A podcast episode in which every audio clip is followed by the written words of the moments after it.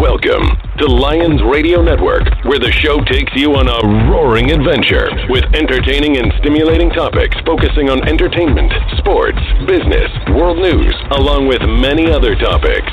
Whatever your interests are, you will find them right here on Lions Radio Network. No, don't make fun of our beer. It's an experimental.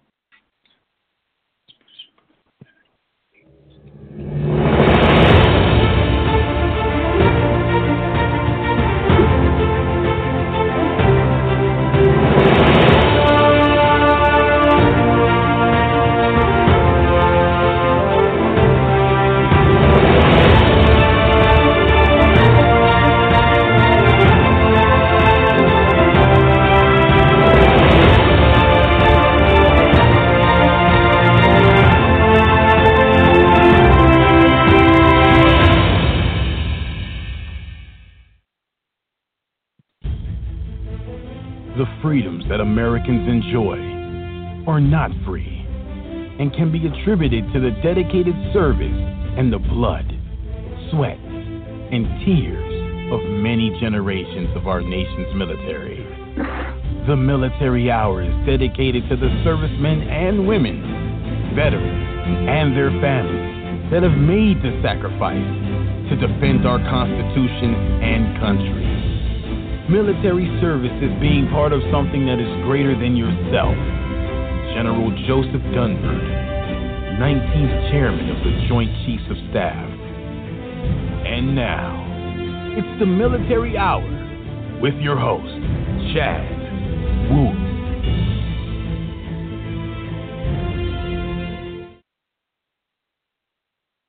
Good afternoon, everyone. Welcome to another episode of the Military Hour with Chad Wooten.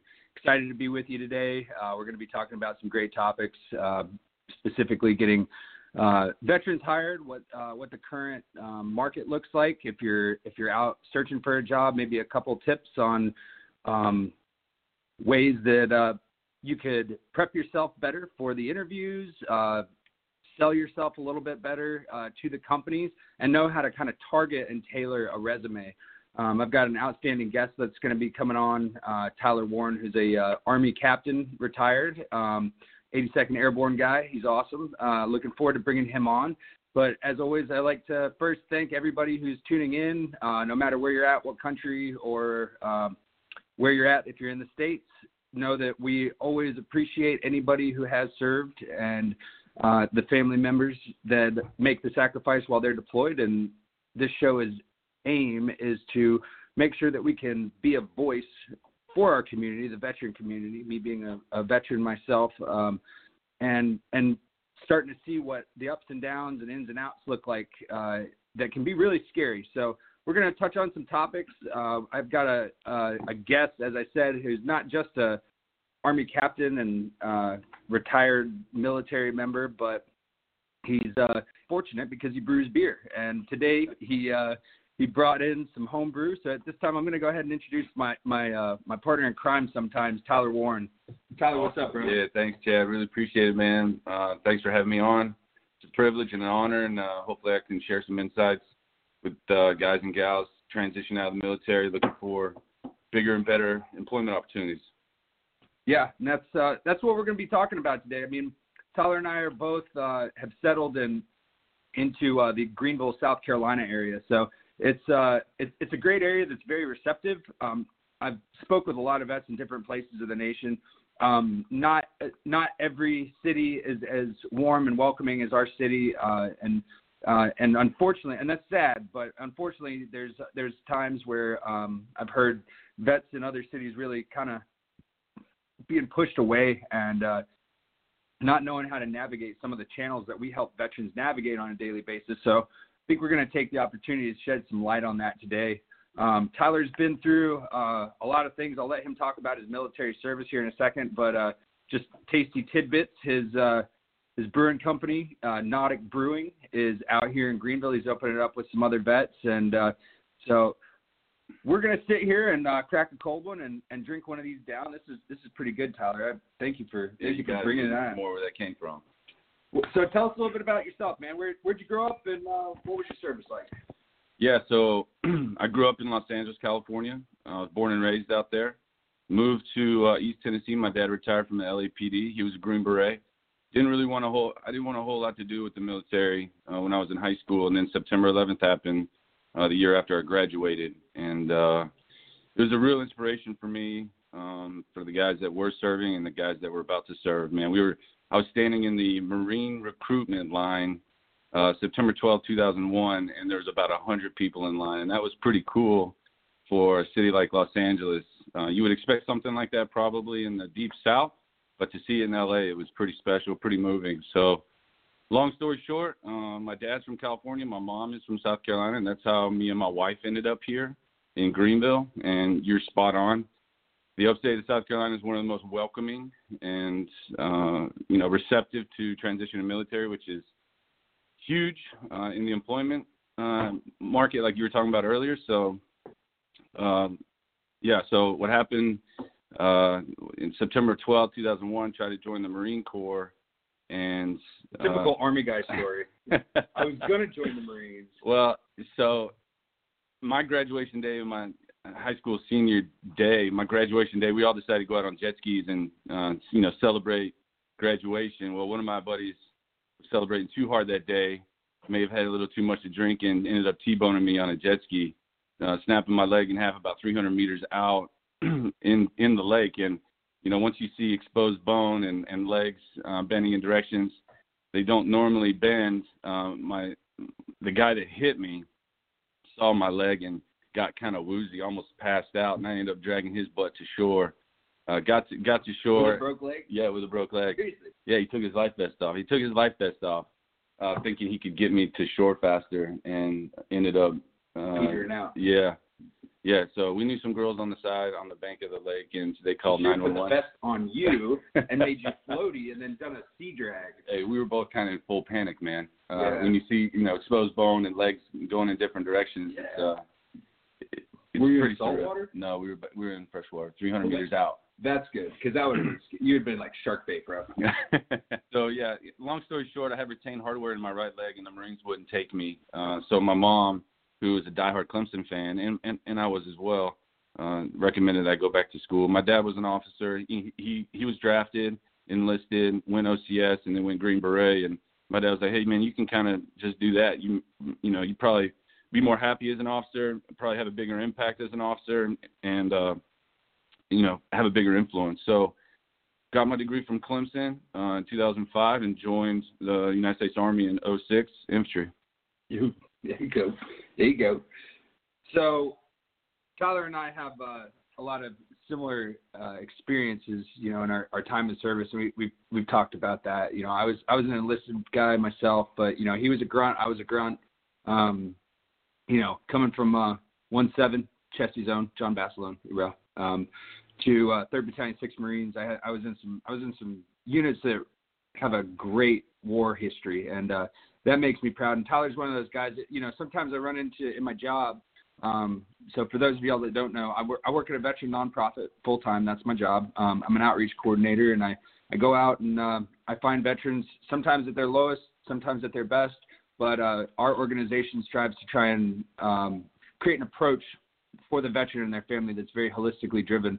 We want to make sure that the healthcare is on point while we get them jobs, as well as you know make sure their their housing is stabilized. We find homeless folks all the time, um, stuff like that. So we're we're pretty good at what we do, um, and and we have a good impact. And and that's one of the reasons I brought Tyler on here today because I, I run my gums enough about you know what I do and, and my nonprofit that, that I help out with, and I'm very proud to work for them. But Tyler does probably one of the most impactful things for vets as they're coming out, and that's employment. That's his full time job. I mean, amongst many things, we all kind of wear 20 different hats because we, we run around the community always helping each other. There's a lot of mutual support. Um, there's a lot of uh, there's a lot of camaraderie and brotherhood. That's why I love working uh, for where I work. So if you're a vet that's out, maybe you're retired and you're just sitting on the couch not doing anything, I mean, think about it. Or or if you know you're thinking about getting back into work, if you've got a if you've got a if you're getting some compensation from the VA or you're retired, like nonprofits don't pay the most, but for us it's a little bit easier to slide into and have a comfortable living. Um, because they don't typically pay too well, but you know, I mean, I'm I'm proud to work where I work because every day I get to I get to see somebody's life change, and that's I think Tyler and I, um, you know, we we came on crap same time together. We we started out as fellows. I mean, um, which is just kind of like a paid internship, honestly. And uh, we both were like, dang, like some real good things are happening out here. And I was working up at the Clemson office, matter of fact, um, for six months, and then I got brought down to Greenville, and Tyler and I started working with each other. A little rough in the Yep, beginning, yep, yep. a little rough. So Tyler and I, we took uh, uh, one of those disc assessments where they assess your personality, and we found out that we're uh, we are like the same spot. We almost keyholed the shots on the scatter plot, and uh, so you know it's one of those things like when you meet somebody in elementary school and like you hate them at first, you get in a fist fight, and then you realize like, oh, I just hate them because they're so much like me. Like, Yep, that's exactly right. Yeah, no, I joke, man. I, I tell my wife all the time, if it wasn't for you, I'd look just like Chad Wooten. I'm a domesticated version of Chad Wooten. yeah, I still I still run a little wild. Uh, you know. no, I like it, man. You're living the dream. It's Bachelor Pad over here, yeah, yeah, running a radio show. yeah. I mean, You, you're in a good spot, man. yeah, they say I got a face for radio, so you know I hold it down pretty well. But no, I appreciate that. No, you're spot on, man. I think me and you both, we saw the impact uh, our organization was having, not just here at the local level, but at the national level. And, and others are coming to see what we're doing. And it really starts with employment. Well, it starts with Chad finding the veteran and then finding out what he needs. But for me in my transition, uh, yeah, yeah, you could say it's the most impactful thing, but it's it might be the most meaningful thing uh, for the, a lot of the veterans is is finding uh, a purpose-driven mission uh, through employment. So we we really have five pillars at the organization, five things that we've identified uh, with veterans that help with their transition, employment, housing, uh, family assistance, their health care and benefits, and education. And I run the employment services program, but it's really a team effort, man. It's a we've got a, a group of volunteers that help with everything from interview prep to uh, you know resume assistance to professional mentorship. Um, and then we have an awesome uh, group of employers that love to hire veterans. So yeah, we're blessed here in the upstate. Uh, but there are some things out there that if you're taking notes um, and you're you're you're looking for a job, whether you're underemployed or unemployed, uh, although the the economy is booming and you know record low unemployment across all demographics, uh, what we're running into here in Greenville is um, you know our veterans are underemployed, so they have a skill set that they don't know how to translate, which can get them more money. Um, and there's a lot of fantastic resources that you can find on the internet. There's a lot of fantastic resources you could probably find in your local community. Yep. Uh, the biggest thing that I would encourage uh, transitioning veterans to do is uh, seek out mentorship, build your network. Somebody told me the other day, your net worth is your network, uh, and your network is your net worth. So it's really about surrounding yourself with the right people um, that can be a good influence on you both personally and professionally. Uh, make sure your your social media presence is squared away. I know I know a lot of guys get on the internet and voice their opinions, especially right now. It's such a politically charged uh, environment in the United States that sometimes their social media presence uh, keeps people down. You know, that's the first thing that a HR director uh, looks at when I send over a veteran to a local company. You know, one of the first things they'll look at is your LinkedIn. They'll look at your Facebook, your Instagram. They'll look at uh, just you in general. They'll Google you, and so It's you got- amazing what you can find when you they it's Google. you. incredible. Did they do that to you in SERE school? They make you Google Yeah, so I, yourself. so I don't have any social media because SERE school, uh, you know, it scared me. So I didn't want them to bring up my wife or my dog or my mom. You know, Yeah, I wanted to keep all that out. Simple open source searches, you'd be shocked what you can find on yourself. So that's you're not wrong, man. Well, let's uh let's back up a little bit. I want to I want to talk uh I want to talk about what it, it's like to transition out and like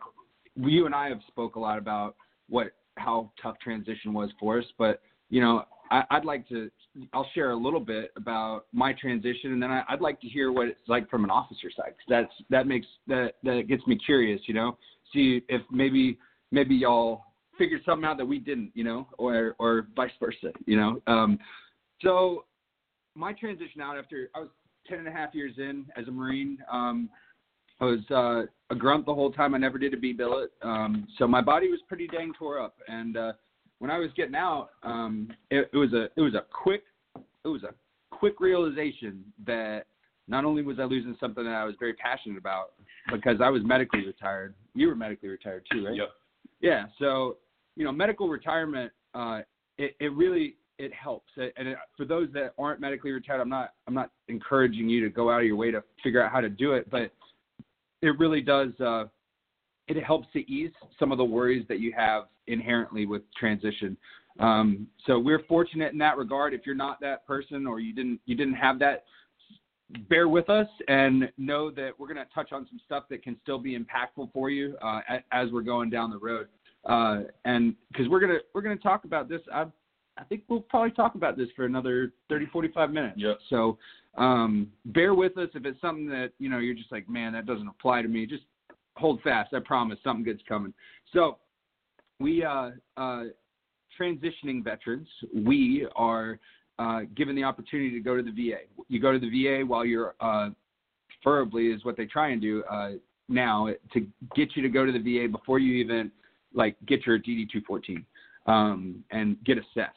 So with getting that assessment, you know, it's tough and everybody like so working with so many veterans, what we've learned is that Marines, Army, Navy, and Airmen all kind of come out with their own little twist on life, if you will, maybe the, the lenses that they look through. Marines and grunts from the Army don't go to sick call because we want to deploy with our boys.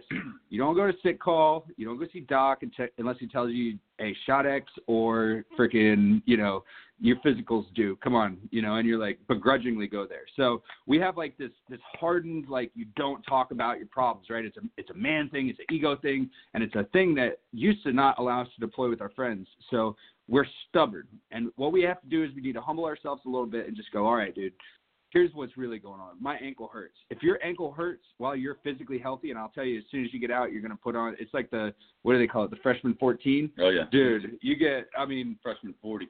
yeah, man. You like you you get out and you're like, oh, I'm just going to drink beer. I don't need to work out as much anymore. And all of a sudden, like you're like, dang, maybe maybe maybe I was in all right shape, you know. And uh, well, you can go from eating like seven, eight thousand calories a day because you're burning seven, eight thousand calories a day, and then you know you stop burning those calories, but you still eat the same. It's it's it's a tough look. It is. I'm just happy my wife hasn't left me. To be honest. I mean that's that's that's the truth. So. Yeah. Um. There we go. Um. So, transition is uh, is one of those things as you as you jump into it. You think you think that people ha- that have guided you uh, towards some things have have some good insight, and you're like, okay, but you're still you're still blind, and it's it's scary to go into something that you don't understand. Um, and truly, a lot of us don't want to put up with it. It's you're a lot of folks that are getting out. I've noticed they either get out with a grudge, like I really I, I feel like I've been wronged and I need to get out because this isn't a conducive environment for me. Respect that, got it. Uh, know a lot of really good dudes that retired for family reasons and stuff like that. I respect the hell out of that. Um, I didn't have an option. I was forced to retire. Um, so that was something that I didn't really I didn't really uh, palate properly um, until I was out. Once I was out, I was sitting there and um, you know living up in the mountains um, with my dog, but I wasn't I wasn't doing anything. I didn't have a purpose. And you you struck on that key word earlier, the P word, purpose. And uh, so I, I had some really good folks looking out for me um, from the VA and some other places, and I was able to go to um, go to a transitional course, and um, I learned a lot about what I needed to do to mature myself for getting ready for transition, whether it was for my VA stuff or if it was for my over, overall well-being. Um, they preached. They were like, "Hey, you need to find a job or go work for a nonprofit." Um, so I did the second, and that was when Tyler and I got on about a year and a half ago uh, up at Upstate Warrior Solution as, as fellows, as I said. Um, fellowship programs. For those that don't know they're they're really good programs. Um, you can find them through team rubicon. Um, there's actually fellowship programs if you're if you're like a marine raider um, or a navy seal and you're getting out. Um, the honor foundation um, we've we've met quite a few dudes that have come through there. They've been very successful. Mission continues. Mission continues. Yeah, yeah there's there's all kinds of stuff. Just with a, a quick google search guys like uh you know nonprofits near me or what's around. And it, it's a cool way to kind of start exposing yourself towards those veterans because it's like my counselor says, it's like, dude, you you work every day at a veteran nonprofit. You're kind of reliving a lot of your military stuff and not letting some of the stuff go that other veterans are having to let go. And I'm like, well, that's true, but I'm comfortable. I'm okay with that right now. You know, um, this isn't a forever job, but I'm I'm comfortable where I'm at, and I'm not ready. Honestly, I mean, I'm not ready to go out into the workforce. I, I I'm, getting you there, man. I know. I'm. It, it takes a lot though. You got to Um, clean up your Facebook. nah. No, you're good, man. So yeah, my transition it's it's very similar to Chad's. Um, I was in Robin Sage in the Q course. Uh, tore my Achilles, ended up having surgery on my Achilles, but in that process, you know, I was like, you know, I'm gonna be getting these MRIs, and you know, in the infantry, you could wait for an MRI for six months. Yeah. And so I was getting an MRI of my Achilles, and I said, hey, why don't you take a look at my back? And they looked at my back, and they said, yeah, you're done, man. You can either uh, you can change jobs, you can get out. Um, and I was like, yeah, I don't really want to do anything else other than infantry stuff. So I decided to get out, and I went through the med board process. It took me about six months, man. And every single minute during those six months, I was preparing for transition because I had a wife, I had a mortgage, um, I had people dependent on me. I had a future I was, uh, you know, looking forward to, and so I spent every minute of that transition working on my employability. So they say it's about for every ten thousand dollars you expect in your annualized gross salary, it's about one month for every ten thousand dollars. So if you want a sixty thousand dollar job, it's going to take you six months to plan, prepare, and execute that that job. So I knew that going in, and I felt good about it. Everything from my resume to professional reading, build, building my business acumen, all the things that it takes to successfully transition. Um, you know, I, I had great mentors around me, which which helped guide me through that process.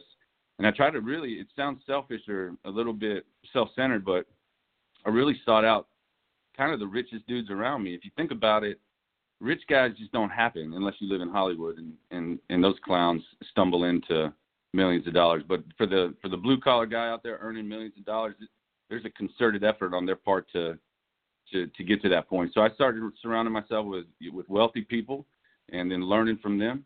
And then my first day out of the military, my last day in the military, June 10th, uh, 2013, was my first day at Johnson and Johnson uh, selling medical devices.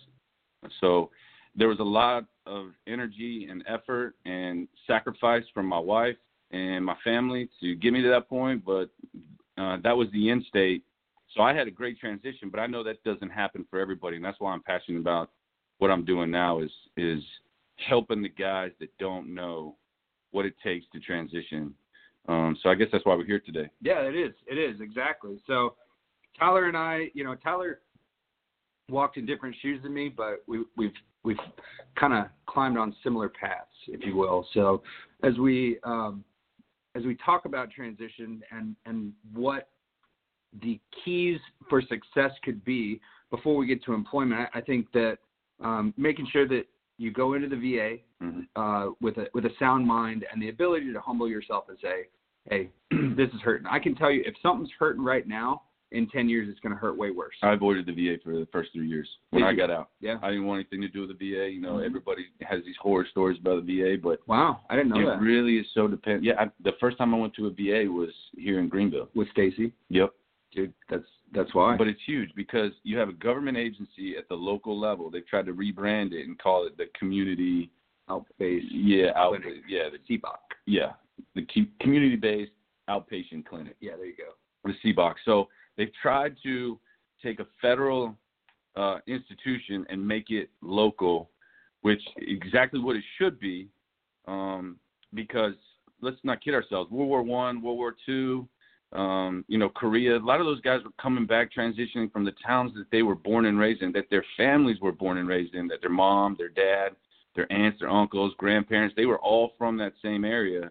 And so when they came back, there was an, a natural transition for those guys. So if it was Aunt Peggy providing a vehicle when Johnny got back from Korea to go get a job at Uncle Joe's, to you know living with uh, you know brother Bobby, uh, you know in an, in a in a studio style apartment or above the garage while he transitions back, like that was a real thing. And and pretty much because of our transient society in the United States, which is a good thing, I think. Um, we have affordable transportation now, which is nice, right? I can fly to California and back in fi- for 500 bucks. You couldn't do that, you know, 50 years ago. So you have to take the good with the bad. But right now, the the VA is trying to be that transition, that family transition that the guys from World War One, World War Two, and Korea were experiencing when they got back.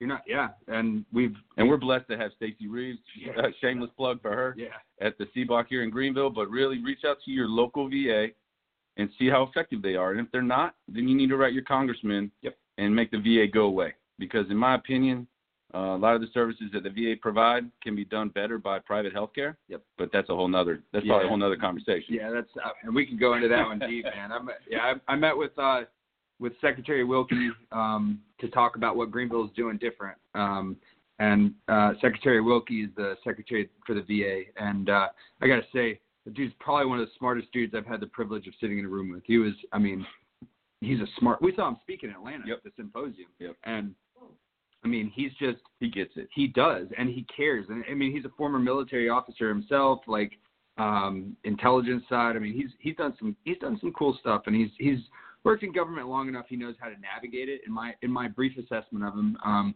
i think he's really i think he's really intellectually sound and he cares and i think that if we're going to have an advocate for us we need somebody like that Well, it starts with listening to the veteran, man, and, And- that's exactly what he's doing. Yeah, but so I go to sit down with this dude, and he's like, okay, we got Senator Graham's office here, we got the mayor here, we got Chad, and then we got this dude from freaking Columbia that was just a waste of space. And uh, and, and the secretary comes in, you know, he's got his his wife with him, and and a like a military officer, like a pretty high level one too, that carries his briefcase. And uh, this dude comes in, and he's like, uh, oh God, there's the vet. He's going to accost me. That's the guy. He's going to tell me about how many uh, friends, how many of his friends I've killed, and I, like here it comes. You got a reputation, man. Ah, well, okay, so that's a local reputation. He doesn't. He doesn't know. He hadn't. He hadn't seen Chad off off hinge. I was. I was pretty good at the meeting actually, and uh but he he literally wouldn't make proper eye contact with me. He was like side eye, like ah, when's it? When's he gonna berate me? When's he gonna do it? Here it comes, you know. And so I opened up with, hey sir, you know, saw you speaking down in Atlanta, and like really appreciate you. And he was he was laughing. He was like. Oh well, dang! I opened up this conversation with the same joke I opened up there. That's bad on me. I'm like, dang, you got a good memory, dude. like that was months ago. So he uh uh he right off after that he he kind of let his guard down a little bit more, if you will, because he. I mean, dude, I can't imagine flying to different cities every day and just being told how garbage my organization is and caring. And that's the thing. Like, if you care about something, you want it better. Yeah. So, but he, he's got to wade through all of the. There's still pent up cases from Vietnam vets that have, have yet to be resolved. You know, so he's got to tackle that. The the forward movement of future vets coming home. One of the things I love that he said, um, speaking specifically about infantry guys, he was like, "We're looking at a VA. We're looking at a veteran from a retirement perspective that is based off of the Air Force's like standard 20 year retiree from the military. You're supposed to after 13 years have like a you know a higher level job where you kind of do more desk work and then you slowly you know the the older and more senior you get the more time you're in the office not in the field. And uh you know so there's a progression there but for he he said specifically he said for marines and grunts we age two times faster than the average veteran. Oh yeah, I've but, seen it. but we're still i i every morning when I wake up i live it. and I look yeah. in the mirror. Yeah, ten years. I'm like, damn, dude, it got me. Stretch the back, pop the shoulder. All right, we're good. It's a yoga routine before I even make my coffee. Uh, dude, you, whew, yeah, I am a unabashed stretcher. I stretch randomly in meetings. I will get up out of my chair if we've been sitting for more than an hour and just stretch it out. And I'll I don't care who I'm sitting with. But back to Secretary Wilkie, he was uh, he was he was really receptive and genuinely had ideas and he was like why you know we need to we need to look at that as far as the you know those the grunts that are getting out being hurt i mean hurt way faster than the 20 year but we're not looking at them for retirement he's like that's that's not a fair system but how do we peel that back and he so you can see that he's trying to forward think and he's trying to come He's up a with visionary. he is, man. He's a brilliant dude. And uh, I, I mean, from his, from his, he was the keynote speaker at the thing down in Atlanta. I mean, he spoke for what, 30, 45 minutes or so. Incredible. And it was, you're like, wow, okay, this dude's holy crap smart. But then, like sitting in the room with him, you, you really, you, you get that, that feeling like he's just a calm, cool, collected professional that wants to do right by the vets. So we're, you know, we're talking about how we can outsource some of that small healthcare stuff, you know, and, and get Greenville Health Systems uh, to help out with the VA clinic that's right across the street. You know, some of their patrons. Let's you know, let's go back to what was the VA founded on? The VA was supposed to be for people coming back with war injuries, and they were supposed to be the entity that took care of the war injuries, right? Guys coming back with mustard gas poisoning from World War One, stuff like that. Like you, like those are specific things that hospitals out in you know Kansas somewhere don't have the medical staffing or technology or science to to tend to these folks. So they started a a, a program that would help out, and it, you know it ended up morphing into the VA. But the VA that we have now is completely different because war has changed and the injuries have changed, and we're not just seeing the the amputees from the IED strikes from Iraq and Afghanistan and uh, you know Syria and northern Af- uh, northern Africa and all over um, out in the Philippines and everything. Like they're not just seeing those guys; they're seeing coughs, colds, sniffles, sneezes, mumps and bumps. And oh, by the way, they still haven't answered the Agent Orange crisis, right? Like so, I mean, what like that's where we sit but we're expecting them to be able to provide just general health care. So let's let let's let the the community shoulder some of that weight, and that's what Greenville's doing different. Um, but Tyler and I are, are really trying to to be part of the change and be part of uh, the voice because a lot of what needs to be done is education uh, and and understanding for for what for what's going on because you're your own advocate now once you're out. When you get out, that's the thing they don't teach you. They're like, yeah, this is how to talk to the VA. But they don't tell you you're your own advocate. So yeah, so I see that in employment, right? A lot of Yeah. guys have a hard time in their interview process going from we to me, and oh right, so you know everything that you did in the military, Chad, was team based, yep, absolutely, was unit oriented. yep, And so these guys, they'll get into an interview, and I've seen it. I've done interview prep with guys, and I was warned of this. Um, but people say I have an ego, so I didn't really have a problem with saying I. yeah, I accomplished, I did this. Yeah. But a lot of guys in the interview process, man, back to what Chad said about being your own advocate uh, in the interview, and I, I keep going back to the employment piece. Chad, I know we're going to talk about employment at some point, but yeah. um, and so this beer right here's got lactose infused into it, so it's going to give it a little sweeter taste. Okay, We'll talk about the beer here in a minute. Good thing I'm lactose intolerant. it gets cooked out. You're fine. Oh, okay, cool. So it, it tastes good, But good it- beer. Good job, Nautic. good, man. Well, we found a guy down in Colombia that has a Columbia, South Carolina. no, no, Colombia with an O. Oh, oh, down there. Yeah, Oh, real Colombia. yeah, real Colombia. Okay. Um, so he we we met him at the Clemson MBA program. He said, "Hey man, why don't you make some beer with our coffee beans?" So now we're getting a little a little a little alcohol and a little caffeine all- Ah. all, in the same drink. I do feel better. Do you like that? I do. I like the. It's Perfect. a good, good sensation. Good man. Well, that's the point. But back to the interview and what it takes to be an advocate of yourself, whether you're the VA, uh, whether you're talking to some stranger on the elevator, or whether you're sitting in an interview with you know a panel style interview with 20 people peppering you with questions. Your ability to sell yourself is going to be huge uh, in your transition back into the civilian world. I know that when I was getting out, a lot of my buddies that were in the military, and I still speak to them today, and they're all out. But I was the first to get out, and they all asked me, "Man, Tyler, what are you going to do when you get out? Aren't you scared? What are you going to do? Have you taken any classes? Have you studied this? Have you studied that? Have you read whatever? Fill in the blank." And I said, "You know what, guys? Like we're the one percent. Everybody else is working in the civilian workforce. The other 99%. So when people were freaking out and saying, "Oh man, what are you going to do when you get out?" I'm saying, "I'm going to do what the other 99% do." And this was in 2013. The economy wasn't super great, but with my planning and my preparation, it was an easy transition for me. But I understand that it's not that way for everybody, and that's why I'm doing what I'm doing. Yeah, I kind of feel like I, I don't know. Help me out with this. This is uh, this is just Chad going off the cuff, but I, I kind of feel like there's three there's three types of vets that we see. Right? You've got the dude that, hey man, usually the family is the biggest driving factor for this type of transitioning vet. It's the dude that got out and is like you. I got a wife, I got a kid, I got a job, I dress like a normal person in the city. Yep. Like I am you would you you would have a harder time recognizing me except for the way I walk, talk, and act. right? I mean, honestly. But if you were just doing a snapshot of somebody, you looked at a picture of them, like there's you, Yeah. and then there's there's the other guy that is the I'm wearing my I served hat and I've got my pins and I've got the Hey, don't pretend like you're not that guy if you're out there. yeah right yeah take off the OD green shirt bro and your uh, cargo shorts. hey We'll I, talk about I it. got cor- I got cargo shorts man I In an, hike- in an interview? oh no Yeah, yeah. yeah no this is not an interview I'm just talking about transitioning vets Yep. the three types that I see Yep. I see the dude that transitioned pretty smoothly and he's got his shit together. Then you got then you got the dude that's like, hmm, I am gonna wear my hat. I'm gonna wear my cargo pants, like you said. You know, I'm gonna wear my Marine Corps boots, and that's fine for a little while, man. But put that away. Like wear that to the VA. You can chum it up, you know. But when you're coming up to an employment person or you're out and about in town, dress like they do. Like do do as the Romans do. Dress the way they do try and assimilate yourself into that society. We're indoctrinated and inoculated into a culture and a society for a decade for you and I. Yep. Ten years, dude. That's a lifestyle. That's a way of talking, thinking, acting, dressing. My entire 20s. Right. My yeah. All of the, the when my buddies were partying in college, I was in Fallujah. That's like right. legit. You know, like I was 20 years old and had more responsibility now than some of these guys that are getting out that we're helping out.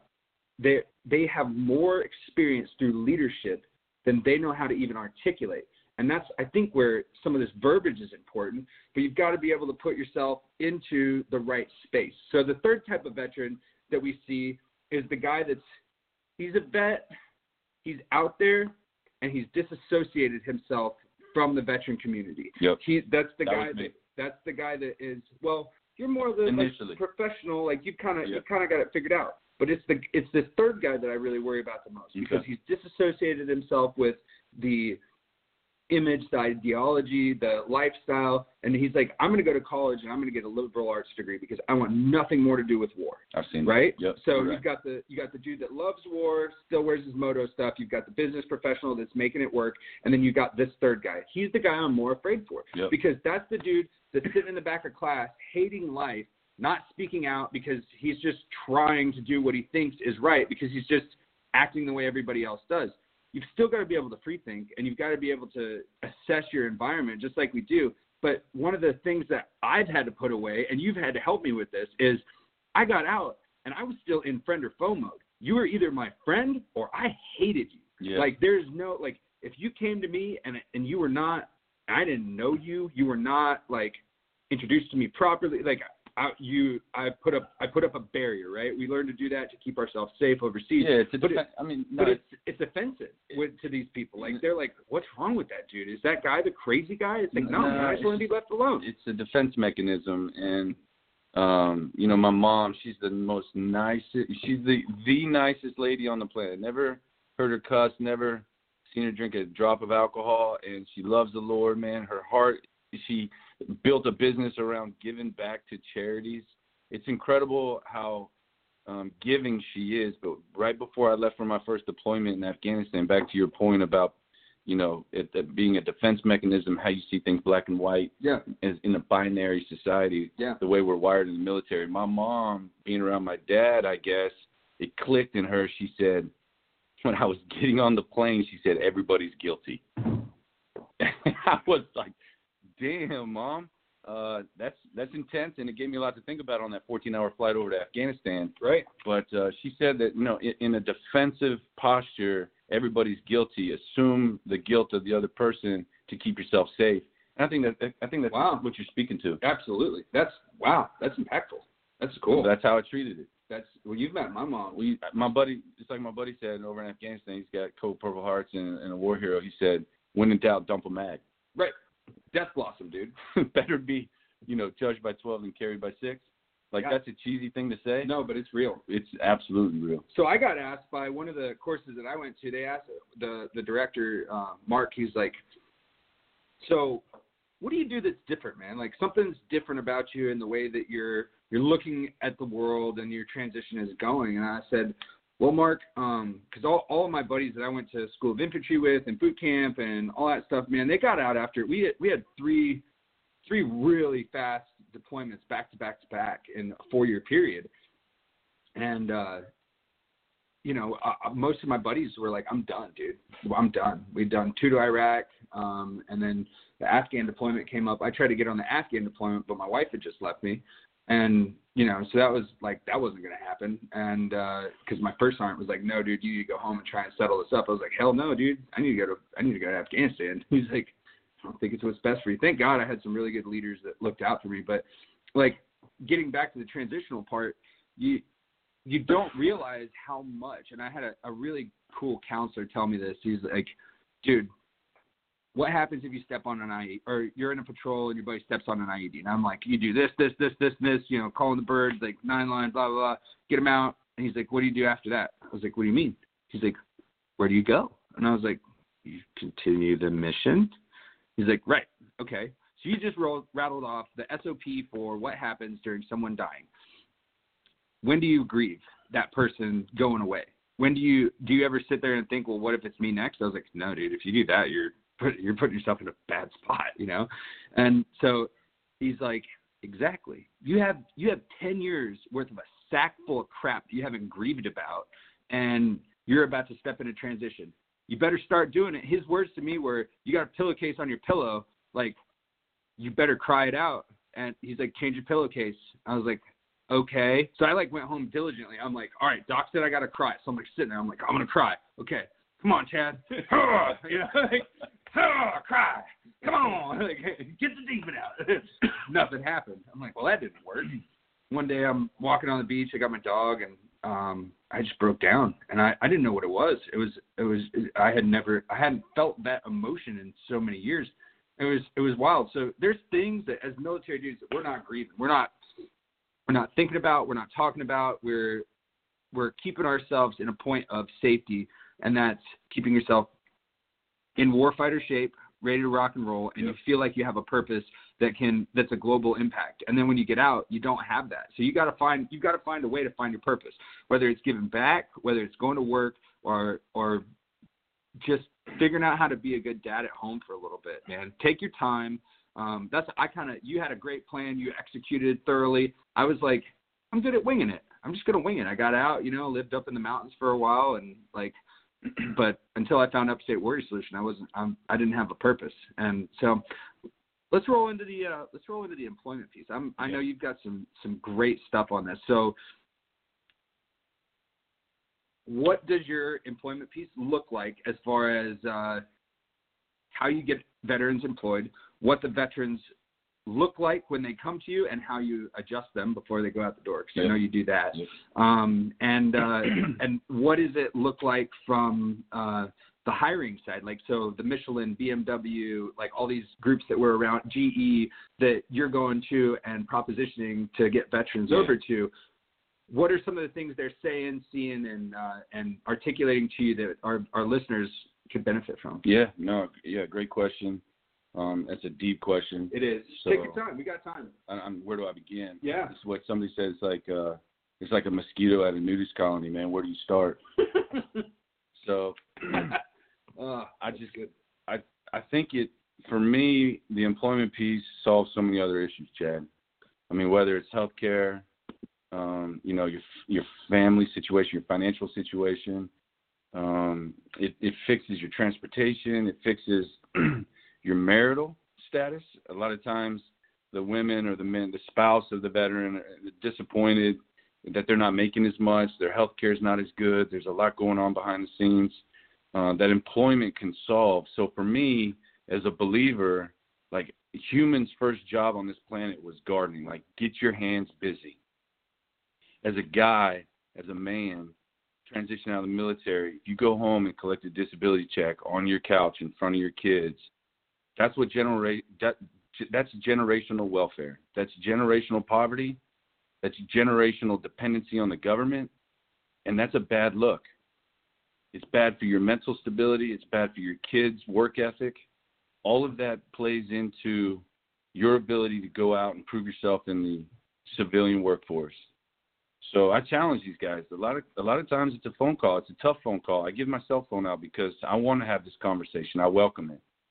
Um, I've I've talked a couple guys out of taking Social Security disability when you can make 1,100 bucks a month on disability, or you can you can have uncapped earnings every month if you come off of Social Security disability. So to me, any any type of handout from the government is, um, you know, uh, it strips a man of self-reliance. So when you become dependent on on the government or or or a paycheck that you didn't earn, there, there's no glory in that. There's no honor in that, and it's hard to find purpose and meaning in life if you're dependent on somebody else. So I would encourage you if you're out there chilling, I got it, man. Take your time, transition, get your head right, because even me, when I was transitioning, you know, I picked my boss. To me, that was the biggest thing. I picked my boss to help me transition, not my job, not my, you know, not the company that I worked for, but my boss, because at the end of the day, my boss could shield me from the crap that is associated with the company, the crap that's associated with the job itself. And so I picked a military guy that could, and he was a ranger, so he could see me through this transition. And he had many opportunities to fire me, Chad. Yeah. Like from me yelling at, you know, male nurses to getting pissed off at people that had, you know, nothing to do with what I was trying to accomplish at the job. Yeah. Um, you know, he sheltered me from a lot of that. So I would encourage you if you're out there right now looking for a job, find the boss. Find the person that you want to work for. Find somebody with similar life experiences because to me, you could have a crappy job and a crappy uh, employer, but if your boss is a good dude, you'll enjoy what you do. Well, that's like where you you know you say it often, but when you're when you're job hunting, a lot of us it's really easy to say, okay, I like this product, so I'd be willing to go work for them. But what we don't do, and we, you know, you go to their website, oh wow, this is professional, they're probably a good company.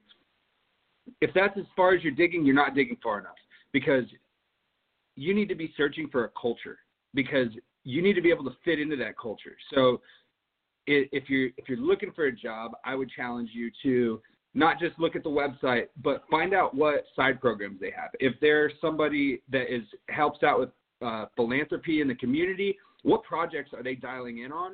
That'll give you a good snapshot of what their intentions are uh, from a higher level and where where their energy goes towards. And I think that's really important. You're you're the one that showed me that, Yep. and you can do that via just looking on their social media. I mean. Facebook, Instagram. If the company's got one, they're probably repping something. They probably got a social media dude that just sits there all day and just like answers back on tweets. Like, just find out what the culture looks like. Some of our best uh, employers in the area, they said that you know they're they're a little bit more blue collar. They're, they're actually medical, uh, combat medical sales, but they uh, they said that what helps uh, the HR girl, uh, Anna, she said that one of the things that helps the most is when somebody just comes in and goes, "Hey, I was just wondering if I could get a tour of the place." Yeah. Because they come in and that means they're curious. That means they're searching out the business Yeah. to see how they work. What does it look like inside? Is it is it kept well? Is it does it look like the people are happy inside? If you walk in and everybody's pissed off, that's probably a good indicator. So Hey, and and companies out there, they're competing for veterans. They want to hire you. There's a labor shortage. There's thousands of open positions just here in the upstate. Sell yourself, but be competitive. Make yourself marketable. You know, create a competition between employers because what you'll do is you'll increase your salary, increase your benefits, uh, and increase your opportunities for uh, upward mobility. So I would encourage every veteran to, like Chad said, man, you got to have a good professional fit, but more importantly, a cultural fit. Um, and find out through, there's plenty of resources. Glassdoor.com will Yeah. give you a behind the scenes look. Use LinkedIn, man, what a valuable resource. And if you're a veteran and you're trying to use LinkedIn, you can get premium for a full year for free. for free yeah. and, there, and that gives you opportunities to get inside the companies, find out more about them, find people that work there, go buy them a beer, go buy them a coffee, find out what that culture is like, like Chad was talking about, to make sure that you're a fit there because every culture is unique, man. I mean, Jack Welch at GE was running 10 companies inside of one company, but he decentralized everything and revolutionized uh, corporate America. Everybody wanted to be like Jack Welch in the you know 70s and 80s up into the 90s, but at GE they were unique in that they decentralized a lot like the military, and the and the G the GE model was hire veterans. Man, they love veterans, and they still do. Yeah. Um, but find a company that loves to hire veterans, that is conducive to veterans, right? Because there's a gray area, right? You wanna you wanna be a civilian, but you've got tendencies that make you act like a veteran. So you got to be careful. Like Yeah. even when I was transitioning, Yeah. I would say things, you know, I would stereotype my, you know, real world experiences and it's funny, man, like the the civilian world is very unique in a lot of respects, but one thing I found was when I was touring these civilian companies, there was like a re-education to what's important.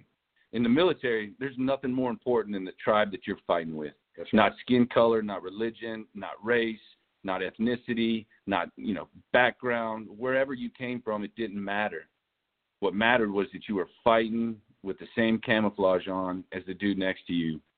So when I got out into the civilian world, I was touring these places. they were like, "Well, you know, this is um, this is uh, you know, women's history." They had all of these different organizations that now I had to pay attention to at the organization, and that's a good thing but it's also something at the end of the day that doesn't really matter. Like if you're at UPS, which is a great company here in the upstate that's hired a bunch of veterans, shameless plug to Megan Horton, who's hired a bunch of veterans, love her. Um, you know, they have all these different initiatives inside the organization that, you know, you need to be empathetic to. Uh, not that you need to agree with everything that happens at the company, but understand that the civilian uh, work environment cherishes and showcases things in the military that you would never even think about. Politics. Like we never talked about politics. Did you ever talk about politics? Yes, because it impacted where we were going to deploy to. It, uh, it yeah. So our ROE it changed, right? I was there in 07 under Bush, and then I was there in 09 under Obama, and things changed, They did. right? Yeah. It was not good. No, it wasn't. So But you can't have that open conversation. So what we just said there. That's not. I don't hate anybody for that. It I, it sucks. We had to deal with that, but we just had a conversation that you don't have, you can't have that there, especially as an officer, right? you don't talk about politics, Dude. especially your commander in chief. Right? Yeah. But that's all the civilians talk about. Yeah. It's politics. It's the news of the day, and you got to get smart on this stuff, man. I moved to Charlottesville, Virginia, where 85% of the population voted for Barack Obama. All right. So when I moved from Fayetteville, North Carolina, in the 82nd Airborne, and I moved to Charlottesville, and every single conversation was about politics, because remember, it's only an hour and a half from D.C. Every single conversation was about politics, and I knew how I felt, but now I had to get smart on how to defend myself because that's all anybody ever wanted to talk about. And I was in sales, so I have to talk to these people. Right. I have to have That's your job. conversations with them. I got to build rapport. Right. It's Yeah. like going into an Afghan village, man, and talking to the local mullah. Yeah. Like I got to get to know this guy to get him on board with Team USA. Right. And Absolutely. so, and, and that's what it said. Little things like that. We got we got to uh, you you got to you got to get smart on how civilians interact, and and it's unique, man. And and I'm not saying it's good. I'm not saying it's bad, but you got to Prepare get smart. yourself. Yeah, Prepare exactly. yourself, basically. It's a hey, and that great points, Tyler. Great points. And I mean, these are things that we don't think about, that don't come to the forefront of our mind. But like Tyler said, like you've got to realize that there's different things that are important to to the people that are going to be employing you now that may not align with where you uh, where you sit. But that's cool. I mean, just be an adult. If it doesn't Be a work, chameleon. the coolest part about civilian work is you're not on a four year contract anymore. You can quit. Love the free market. You can quit, dude. quit. Like, oh, it sucks.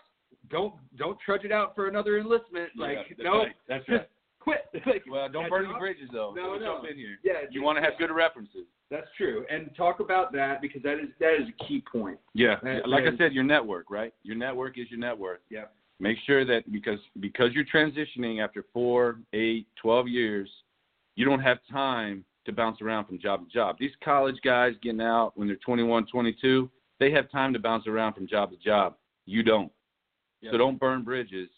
Build relationships and build references because that's huge. When I when I partner with a veteran that comes to our organization, I need to first know who can vet him, who can tell me he's a good dude. Because I'm not going to put our organization's name behind some guy that's bounced around from job to job. He's not put in a two week notice. Right. He's been a dirtbag his whole life. And there's a pattern with these guys. You want to make sure that you don't have a reputation for being a bad employee. Yeah. And that's you know, there's going to be places where unfortunately you're going to have to cut ties with. Um, just know that there are things that can follow you now that we don't really think about. It's like, I, I mean, if you're in the military and you get you're in a bad spot, you get NJP, for example. man, they take some of your pay, whatever, but you still have a job. You're still getting paid as soon as your half pay's done. Um, now, if you quit, there there are repercussions. That means no cash for a little bit.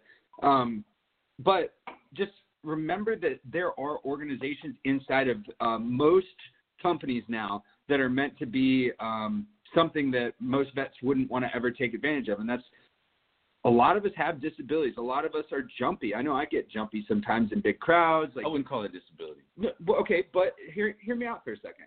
So when I was going to school, they gave me some special privilege to like you can sit in this preferred area during test time so that you're not stressed out. Like companies are dealing with people that are way more feeble-minded than a veteran. So if you're having a legitimate like medical issue, your back hurts from standing too long. Like there are OSHA compliance rules that most companies have to abide by. Then ask for a back brace. Ask for, you know, t- let them know that you're having a, a hard time. Uh, What do you do? UWS just got you a, a raisable desk. yeah, raisable desk because I, I I like to stand most days because of my back. So I mean, just ask. I mean, don't don't be overbearing with it, but there are ways that you can advocate for yourself, even in the workplace, so that it doesn't come to I have to quit because I can't sleep at night because of pain. Try and see if the company is willing to help you out and that they understand, so that when you get to the point of fracturing and wanting to move on, you can say, well, this is why I asked for this and document everything. I asked for this, and this is this is what I needed to do to be healthy. And unfortunately, this just isn't a conducive environment for me. But you're gonna have to start learning instead of military acronyms, lingo, verbiage, and uh, signs and symbols. You're gonna need to start learning civilian words and how to say uh, things that are impactful, but they're passive aggressive, so we're not accustomed to it. We're very direct people. Yeah. So That's exactly like right. you gotta you gotta kind of learn to pander to these people a little bit differently. Yeah.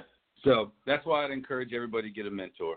Yeah, absolutely. So speaking of mentors and where, how you were able to accelerate and do great things, let's talk about Nautic, man. Yeah. Like let's do it. Let's do Come it. on, Yeah. crack the egg. We're drinking the beer. Why That's not? right. Yeah, this is great, man. So um, Clemson MBA program. Yep. Um, then on to uh, opening this up. Tell me about your partners. yeah. Uh, tell me about uh, all all that stuff. Yeah, so okay, I transitioned from the military in 2013. I've only ever been around small business owners. Both of my parents are entrepreneurs. It's in my blood, it's in my DNA. That's what I wanted to do. I transitioned in 2013, took a corporate job, as corporate a job as you could possibly have, working for Johnson and Johnson, right? Fortune 100. Uh, they're in every neighborhood. They're on every grocery store shelf. They're everywhere, and it's it's corporate America. It is what it is. It operated a lot like the military. To be honest, there was a bureaucracy there, Yep. and a lot of the same mannerisms and behaviors. It's very similar to the military, and I appreciated that, and it was good. That's cool. It was a good learning experience, but I knew that it wasn't a long-term goal of mine. Great. I wanted to be the best employer uh, for veterans, but for guys that don't like corporate America. So I I came down to I knew that I was lacking in business acumen, so I went to the Clemson MBA program. It was weird. I got my undergrad at Clemson, and when I was looking around at um, graduate degrees, I was applying to, you know, I was looking at other schools, but it felt like I was cheating on my wife a little bit. It was weird, right? So I I was looking at these other schools for my MBA, and it was just it just felt weird. I'm a diehard Clemson fan, always have been, always will be. So when I was looking around these other schools, it just didn't make sense. So I told my wife, I was like, hey, my family's in East Tennessee, your family's in Macon. Let's move to Greenville, split the difference right in half, and I can go get my MBA at Clemson. Uh, the prof- uh, a few uh, professors there uh, are fantastic, and so I lucked out. I got into a program, the MBA E, which is uh, specializes in entrepreneurship and innovation. Uh, so I really got to hone my skills on being a business owner, a managing partner. And so I met my my buddy Steve. Uh, somebody told me they said, Tyler, when you go down to the MBA program, get to know the engineers. And I was like, okay, why is that? And he, they said they'll make your life a lot easier. And so I met Steve uh, Schofield, who's a chemical engineer from Clemson. He was in the MBA program. We were going around introducing ourselves, and he said, I'm a chemical engineer from Clemson. I go, all right, I'm going to make friends with this guy. And he goes, I'm a home brewer. And I'm like, all right, we're going to be real good friends. From day one, uh, Steve and I hung out for 13 months every day. Oh wow. Yeah, drinking beer, talking about beer, talking about build, building our business. getting smart on what it takes to do all that. And uh, then we ran into Brent Lindsay, who's a uh, third bat third bat guy. What does that mean for those that don't don't understand? Yeah, so he he was uh he was in the Ranger Battalion, third bat. Uh, you got one, two, three, uh, first bat, second bat, and third bat. He was in third bat, two two time uh, Purple Heart recipient, and just a really overall good dude. He came to us through Upstate Warrior Solution because he's a general contractor and he started his own business, so he's got the entrepreneurial spirit in him, and it just made sense for all three of us to come together and, and build this thing. So we're about two years into this. Um, we're about to get our conditional use permit this week. That's going to be huge uh, to release a lot of our funding for building and drawings and construction, and we should be open up by the end of this year. That's awesome. So, what's your favorite kind of beer then? Yeah, that's a great question. Uh, I don't. I am not particular because one of my rules when I came back from Afghanistan after not drinking for six months was never waste beer. Right. That's smart. So I I like that. I like all beer. Yeah. Okay. I don't like sours. Uh, it's an acquired taste. I think an IPA. I used to say IPA I can go to to hell. Not, I used to not like IPAs. Yeah, I I used- love them now. Oh no. because I I realized in my when I was hitting my uh our my freshman forty that uh that I put on coming out because I you know I took a back surgery and you know was um I was really lucky um I'm not I'm not drawn to opiates uh but I was on them for a while um for my between my back and shoulders they were just really jacked up and to the point where I ended up having a surgery that helped out I had a great surgeon um not from the VA but uh I told him if anybody's ever going to touch my spine or brain, it's not going to be the VA. Yeah, So as much as as much as I advocate for the VA, that's that's where I draw the line. But uh, anyway, um, opiates opiates suck, but I was also dealing with like emotional uh, emotional stuff and letting go and grieving and things that you know we talked about earlier. So it was uh, it was really tough, and you know I got into the bottle a little bit for a while, um, but luckily, like I said, I'm not I'm not drawn towards uh, opiates because man, I was I was on them for a hot minute. They just it felt it felt like every time I took them, I would hurt myself worse because I didn't give a shit. That was that was the thing. It's like, oh, okay, cool, yeah. It's not good to numb your pain receptors. No, and that's what I told him. I'm like, 100% pain value. I'm the one that said, shut up, nerves. I'm moving on. Yeah. so like, you're gonna take me down to like 70%. I'm gonna go jump off a roof. Like, Yeah. I did that. I jumped off a roof. I landed on my truck. I was like, well, I can't jump all that way. They're jumping the bed of the truck. Yeah. Like, But I think, but I think going back to your point, there's a transition that every veteran needs to make on their own. Whether, whether you're taking opioids, that's fine, man. If you're doing that to, for a long-term gain of getting back into the workforce or getting back connected with your family, like go through that transition, man. I've seen it. These guys that come back from, I was with a Navy SEAL yesterday and had been in since '98. He'd been on like 21 deployments. The guy was broken. oh yeah. And so he needed to like take two months or three months or however long it took to get his what do you call it headspace and timing correct. Yeah. Is that what I've heard Yeah. you say in the office? You, yeah. So it's okay to use some military terminology Yeah. at the UWS office. yeah, yeah. That's that's one of my favorites. I can, headspace and timing. So I get can recite it. so get your head. with a 50 cal. Hey, I'm sure the infantry dudes on this would just love it. but I'm telling you, there's a time that you need to transition. I didn't do that, so I wish I would have. You know, you get out, you take a deep breath, take a knee, drink some water, man. You know, you know, set up a patrol base. You know, go through your priorities of work, get your head right before you go out into the civilian world. I got it. Do it. And I highly encourage everybody to do that because the guys that come to me that haven't done that, it's it's a red flag these guys that got all this baggage, they're trying to, you know, that you carry that with you into your next employer. And and, it's back to what Chad was saying. Uh, it's about making sure that you're in a good spot because you're now a liability instead of an asset when you show up to an employer. Yep, absolutely. So uh, let's. Uh, I think I think we've got a caller. First time I've ever had a caller. I think uh, Let's do it. we've got. Let's see how this goes. Let's see if we can. As long as it's not my wife Uh, cussing me out. hello, military hour with Chad Wooten. Can you hear me? Yeah, hey Chad, how you doing? Chad, Good. What's going on, brother? How you doing? hey, how you guys doing? Yeah, I uh, agree with everything you guys are saying. Um, also, I hope you guys start uh, brew a milk stout there. because um, all that Amber stuff is for sissies. Um, sorry. So I No, think the whole piece on transit.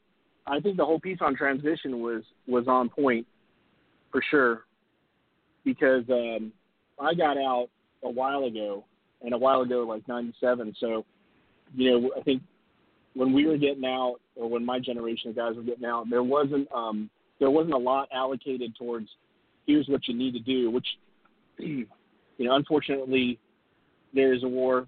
Uh, upside to that is there's a lot of good change that comes from it, and I think that they're they're allocating more towards what you need to do and what you need to how you need to do it. And I think that organizations like UWS, which has been a you know I'm up in the upstate, so it's definitely helped me out. Um, but there wasn't that, that availability when I was when I was leaving. It's sort of like here's your paperwork, you know, have a good day and good luck. And then everything that kind of floated from from that when I was listening to Tyler talk about networks, that's something that you know you don't kind of you don't have the education when you leave. You don't get the this is what you need to do. You don't have a mentor. So again, what you guys are saying is get a mentor is is critical. Um, and I think that's what I got when I walked through the doors at UWS. Even though I'm significantly older than your your demographic, uh, it's something that wasn't there for me before, and having that was like was awesome, um, and it gave me a lot of guidance. And then a couple of years ago, one of my one of my buddies that's a former Army medic, um, Band-Aid pusher, but he was actually in in uh, for uh, for the first push through Iraq. His best advice he got, got from him was be your own advocate, which is another critical thing. That's right. Um, because I'm a grunt, I'm 0331. Uh, I can't remember that number. What's up? Yeah. So, you know that that whole mentality from the combat arms side, which I'm sure Tyler is the same for for almost every branch, is sort of like the suck it up philosophy.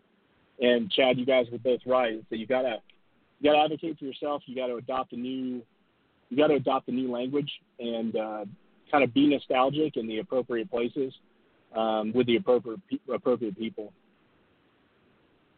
Right on, brother. Hey, man, appreciate you calling in. Thanks for, uh, Good insight. yeah, thank, thanks for your insight and and um, appreciate that uh, you're here in the upstate. Let's, uh, I'm gonna drop you onto uh, hold and take down your number so uh, we can get in contact. But I appreciate you. Um, what's your name, bro? Mark, Thanks, Mark. Hey, have a great day, brother. Semper Fi. Hey, good in, good insight, brother. Thank you. all right, take care, guys. Bye. That was cool. Yeah. Never had one of those before. No, it's good perspective, man. I mean, everybody experiences something different, right? When you Yeah. transition, there's no, you can't blue, uh, you can't carbon copy this thing. No. There's no blueprint for this. No, every it's it's it's like that uh the the adage of going out to the field. Every plan's good until you hit the ground. I mean, it's Exactly. And, and Mike Tyson said it best, right? Everybody's got a plan until you get punched in the face. okay. Yeah, Talk to me the first time you get turned down from Yeah. an interview. The Yeah. ego blow that you dude. take. You, I see him. I see him in your office all the time. It's They're just like, dude. I thought there was one yesterday. I mean, everybody thinks they do great in the interview. Every single person, when they come in and ask them how do you think they did, they say, "Man, I did great." yeah, Well, then why didn't you get the job? So let's talk about it yeah, because it's an ego thing. I got it, man. yeah, Let's let's uh let's address some of the things that Mark talked about yeah. as far as um the transition piece, finding a mentor. There are things that you can do while you're transitioning, and if you're taking notes out there, write these four or five things down. That will make you a better employee, more marketable, and increase your earnings. All right. So it starts with, uh, you know, having an awesome resume, and there's plenty of examples out there. And if you don't have them, There's free resume stuff out there for vets. I mean, yeah, you name it. USA got- Jobs. yeah, There's there's a lot of there's a lot of resources. Um, but even the the private sector has gotten on board. There now, uh, Google, you can type in veteran jobs near me. right. How cool is that? and you punch in your MOS, and it tells you what jobs are near you based on your skill set. And that's the beauty of the military. I'm looking that up. That's Yeah, check so this cool. out. I'm gonna pull up machine. So the the, the, the private sector is all in. Okay. They want to hire veterans. The veterans don't know how to get hired. That's right, and that's that's one of the biggest things you see, dude. We've seen guys walk through your doors that are overqualified but underdressed. We've seen dudes that are underqualified but overdressed, and those dudes get the job. That's right. like, don't let don't let your attire be the reason that, that you don't get a job. Yeah, that's you know that's just one uh, roadblock I would I would consider. What's the rule? You you dress. Uh, you, Dress for the job that you want. you dress, yeah, or dress almost in the military. We said always know the job, one higher of you, but preferably three. Like you should know what's going on. Don't dress higher. for the job that you're in. Yeah. Dress for the job that you want to have. That's it. So put on a sport coat. Like, go get a haircut. I got a haircut yesterday because I had to. I botched my hairline. hey, that's what happens, man. it does. So if you're taking notes, uh, here are four or five things that you need to know uh, will immediately make you more marketable. One, uh, have a squared away resume. Make it clean, easy to read, fun to read. Right? You don't want to be boring in your resume. Have a strong objective statement, and have your contact information at the top of the page. Some people leave off, you know, cell phone, their email, their LinkedIn, URL. I would have a speaking of LinkedIn, a squared away LinkedIn. There's plenty of YouTube videos out there that'll teach you how to build a, a LinkedIn page. Make sure your LinkedIn is up to date and that you're connected with as many people as possible. Whether it's 200, 500, 1,000, connect with everybody you know, send them a personalized note, and get to know how to use LinkedIn professionally to help you build a resume and create opportunity. So, resume, LinkedIn, YouTube, uh, your interview skills. There's plenty of videos out there that teaches you the differences, the nuances between, Right. hey, tell me a little bit about yourself and walk me through your resume. Yep. Those are two totally different questions, but they sound the same, but they're completely different. What about verbiage to stay away from? Is there some is there like some hot words that maybe we shouldn't say or some really good like uh throwing it out there for, you know, purpose of the interview or something, you know, some good words to adjust military terminology to to kind of civilian stuff? Yeah, so we have an awesome, we have a robust group of volunteers that help us do this. So the the the veteran will come in with a resume that says, "Hey man, I was a staff sergeant, United States Army infantry. I led and trained blank number of you know infantrymen through blank you know what all military jargon." And so we have to translate that, and there are people out there that will help you translate that information. Yeah. Your fitness reports. We call them fitness reports. Y'all call them something different? Like you're you get graded. NCO, yeah. So we had OERs, officer evaluation reports. Yep. Mhm. and then uh, the non-commissioned officer reports. Got it. So same thing. Yeah. Yeah. If you have those, if you have what whatever Tyler just said, and fit reps, uh, if you're Navy or Marine, uh, fitness reports, like the verbiage that's in there is usually really good because it's quantifiable. It's numbers. It's hey, I led 35 Marines Yes. and I was in charge of this many millions of dollars and I accomplished this during that time. That, called- that kind of stuff is great. They're called impact statements. Right. So it's not only what you, uh, you know, the decision that you made, the action that you did, but it's the deliverable that you had as a result of your action. Right. And then don't be afraid if they ask for a letter of recommendation, call your lieutenant, call your platoon sergeant. Like I've had dudes call me and they're like, "Hey man, would you write me a letter of recommendation?" I go, Absolutely. "Why didn't you have Lieutenant Muffley, like one of my favorite Yeah. freaking lieutenants ever?" Like I'm like, "Why don't you just call him?" And he's like, "Well, I don't know if he'd even know who I am anymore." I'm like, "Dude, trust me. You guys like I don't know I don't know how the army runs, but I I had really good officers. Granted, I was in a platoon where all the officers were hand selected to go to, Yeah. um, but it, I mean, dude, I had some I had some great freaking lieutenants, and those dudes knew everybody's name. Every time I talk to them, they still ask about three, four of the Yep. dudes. Like, and he's like, if anybody ever needs anything, tell them to hit me up. So dispelling that, like, from what's in your mind uh, about get, getting a little bit of a letter of recommendation, all that stuff helps. So I just Googled uh, jobs near me for an 0331, and it filled in the MOS part on How the cool backside. Dude, there's 13 jobs. It That's says what I'm it says similar to 0331 Marines enlisted, machine gunner, police officer at Furman, medical tech, forensic evidence technician, Yep. de- deputy, Good paying officer. jobs, man. Officer Mount Pleasant. Uh, okay, so I'm a grunt, right? So obviously, You do a lot of security. a lot of security. Hey, Uh, hey, security first, never last. Look though, I could be a hey, I could be a blueberry, I could be an MT uh, for the Army National Guard right next to me, dude. How easy would that be? But didn't you just get a little pay raise at UWS? Oh, I'm not leaving. this is I love my job.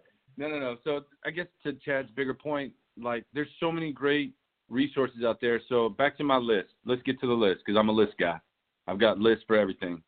Um, your resume. That's first and foremost. Whether it's digital or a hard copy. Most people are taking this digitally. So put your LinkedIn URL on your resume so people can easily look at your LinkedIn because that's the first thing they're going to do. Get your resume. They're going to look at your LinkedIn. They're going to look at your social media. So those three things: resume, LinkedIn. Make sure your social media is squared away. Have an elevator pitch.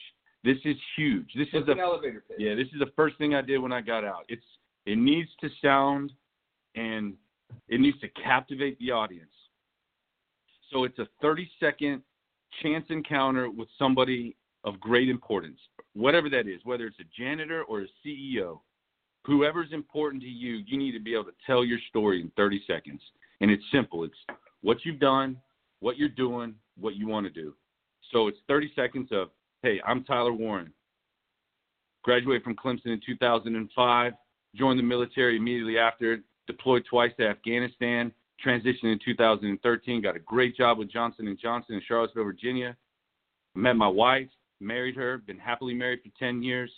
Moved to the upstate of South Carolina. I'm pursuing my interest in owning my own business. If That- you- That's but it, right that- there. It's it. That's it. You're done. It's an elevator pitch. Hey, this is where I started.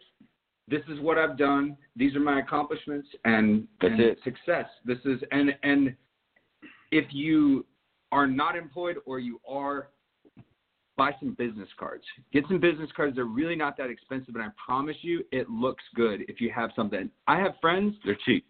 They're cheap, dude. How much? What's a what's a book of those cost? Five bucks. Really? It's that low? It's that That's- low. Yeah, so that's if you're not investing five dollars in having something in your pocket to hand to someone at a chance encounter that's in your wallet, you're losing out on your network size because as Tyler said earlier, your network is your most important thing that you have. Yep. Um, So that so that leads me to my second point. So not only having an elevator pitch, and I didn't mean to interrupt, but having your elevator pitch will get you um, to places that you might not know you need to be at. So whether it's a hiring event, a career fair, a party with a bunch of executives, your elevator pitch can open so many doors for you. So resume, LinkedIn, social media, have an elevator pitch, and then talk to everybody that you know. I read a study, and the reason I read this study is because my mom thought I drank too much in college, and I read her a study. I said, so you open up a brewery. Prove it wrong. Good beer. Well, it's, I, I get a pay raise Ah, by not having to buy beer, and so my wife's all in. But. I like that. yeah, I told I showed my mom a study out of it was out of Clemson, in Arizona State, the number one party school in the country at the time. I think 2001. Playboy used to run a uh, top 10 party schools in the U.S. and Arizona State was always number one. Well, they ran a study. It showed that the more social you are, income potential you have. It's not about your grades. It's not about what you know societies you were a part of or what clubs you were in or how nerdy you could get, you know, on a Friday night when everybody else is partying that you're studying in the library. It's about your ability to network and socialize. And I said, I sent my mom that study.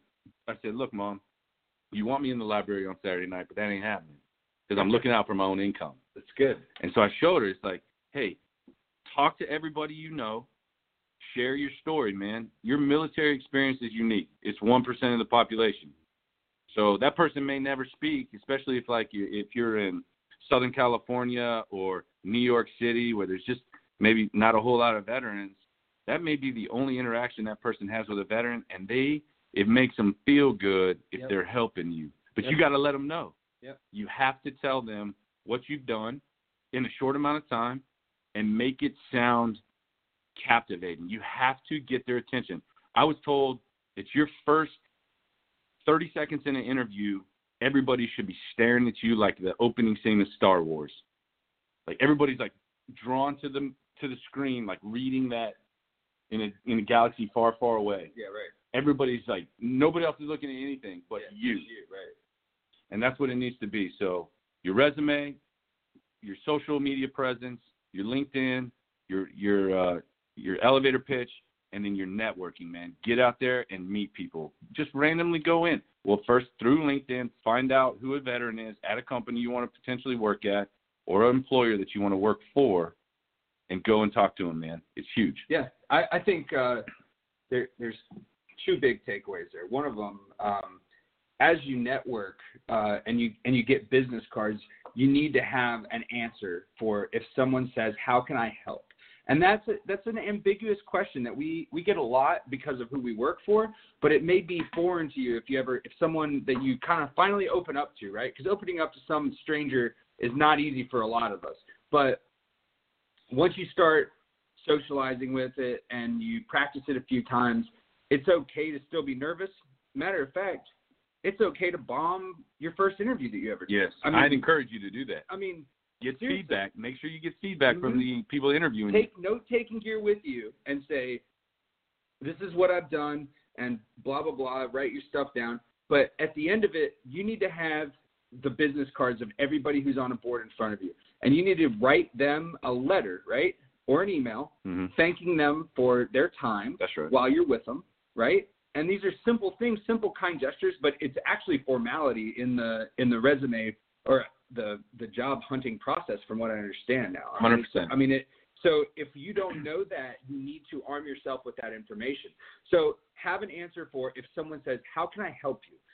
Whether it's personal, whether you're starting your own veteran shooting club and you're trying to find new sponsors, like because you or you start a running club, like there's going to be people that want to help you and understand that that's typically a genuine statement. I mean, it's not, it's kind of open ended too. They are those people that Tyler spoke about. They're passionate, compassionate people that want to give you a little bit of maybe their time, maybe a little, a, lo- a couple phone calls. You know, maybe they're just like, hey, call me before you go to your interview and let's do interview prep. Let me run you through a battery of questions that I would ask Yep. let me let okay let me if you give me i've had i've done this with many dudes you give me five minutes to google a company i can figure out some tailored questions to ask you. Most people are smart enough to do the same thing. Just turn the map around and think about it not as they're your enemies but that you know that's that's what you're trying to overcome.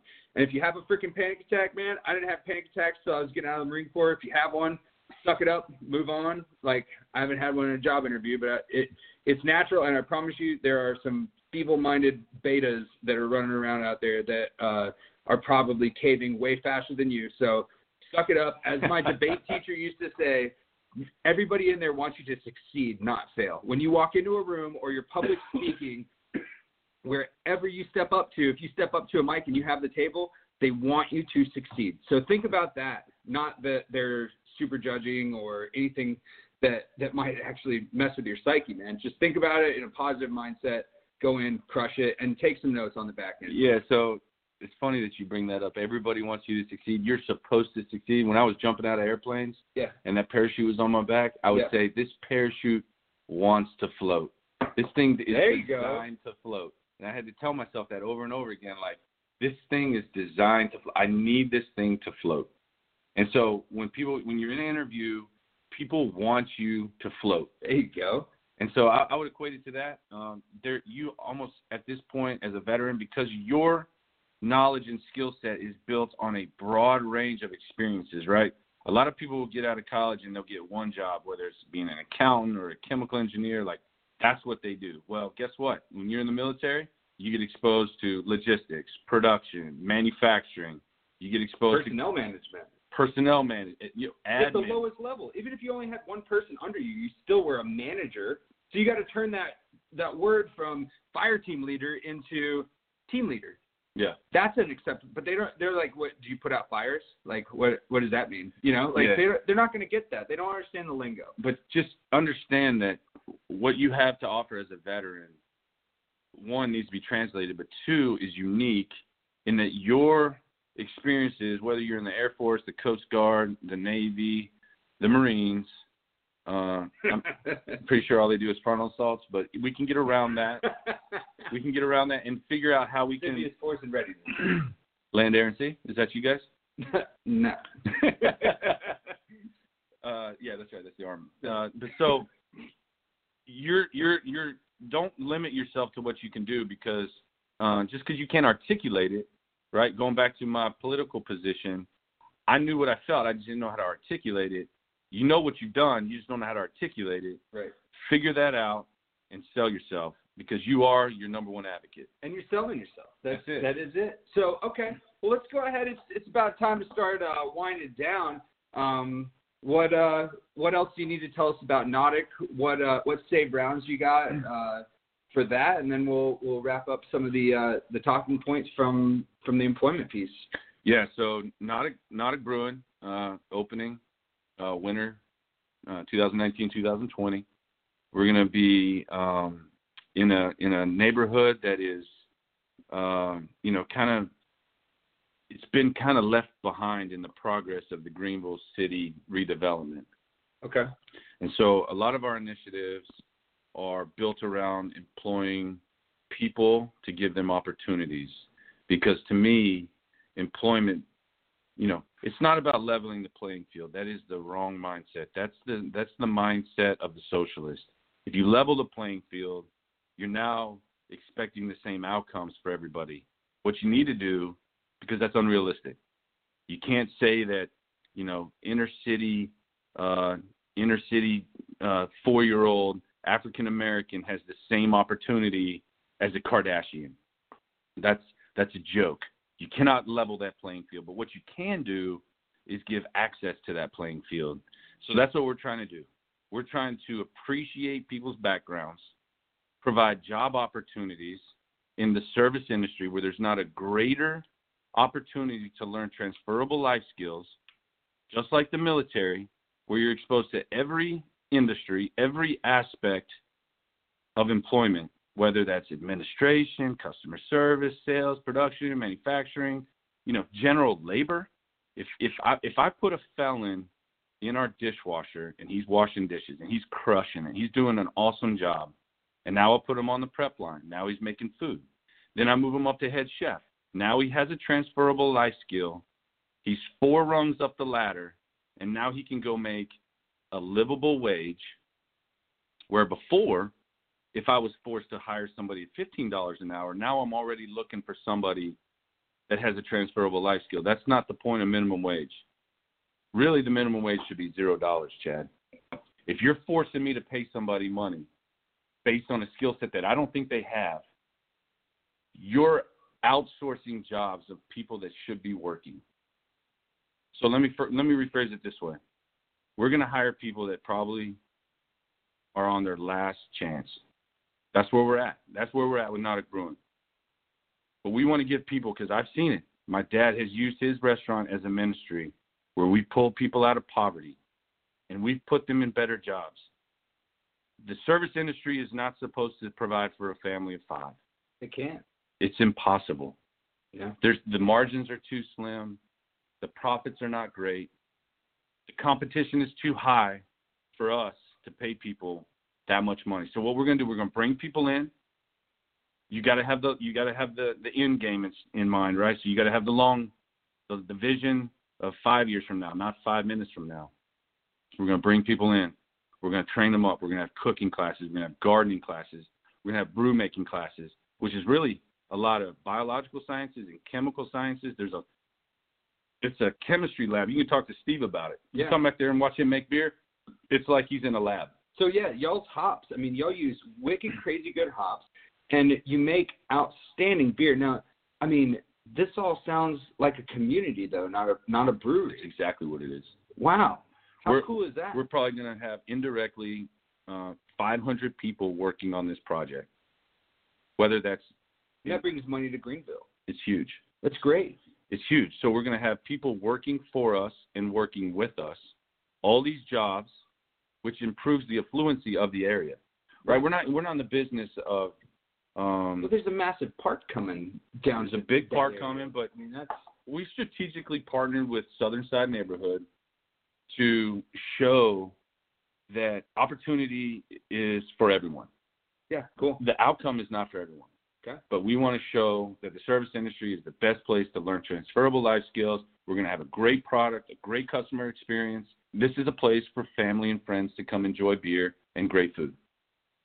Cool. Well, that's hey, that I, I love that. So, as we look at what Tyler's brought to the table today, you know, I think it's it's really cool to be able to hear from somebody who spends day in day out uh, trying to get vets hired in different places and what it looks like. I mean, our community we work with. Uh, we've got BMW. Uh, their U.S. headquarters and manufacturing is is out here. We've got Michelin, GE. Um, you know, there's there's big company floor, a uh, bunch of really big companies out this way that are kind of just nestled in here.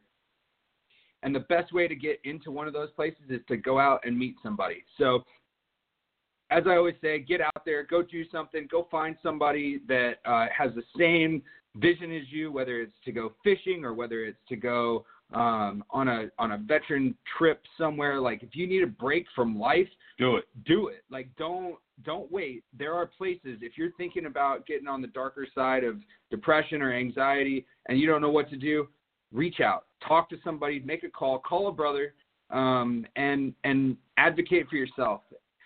If you need help finding a job, getting housing, doing pretty much, I mean, hell, 50 percent of our work is uh, is through one one phone number and one organization, and that's the United Way with the 211 program. So just like 911, you call 211. Do it.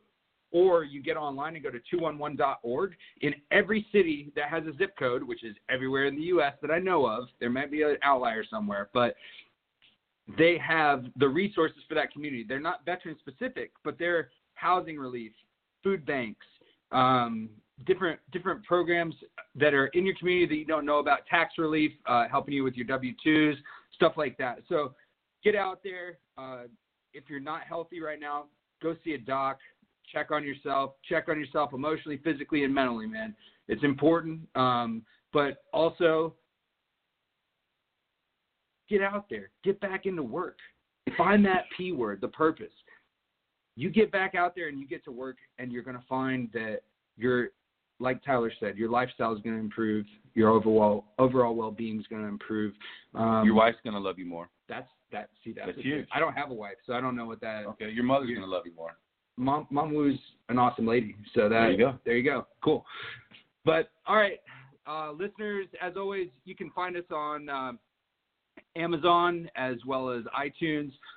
Thank you for tuning in. Thanks for uh, giving us a listen. Um, always awesome to have an officer from the Army come over and uh, be real with us because uh, he brings some insight that, you know, some of us don't think about at times. So, um, Tyler, thank you very much for your time. I really appreciate you. No matter what country you're in, rock and roll, enjoy yourself, go out, don't sit, don't sit around on the weekends. You'll you'll thank me for that.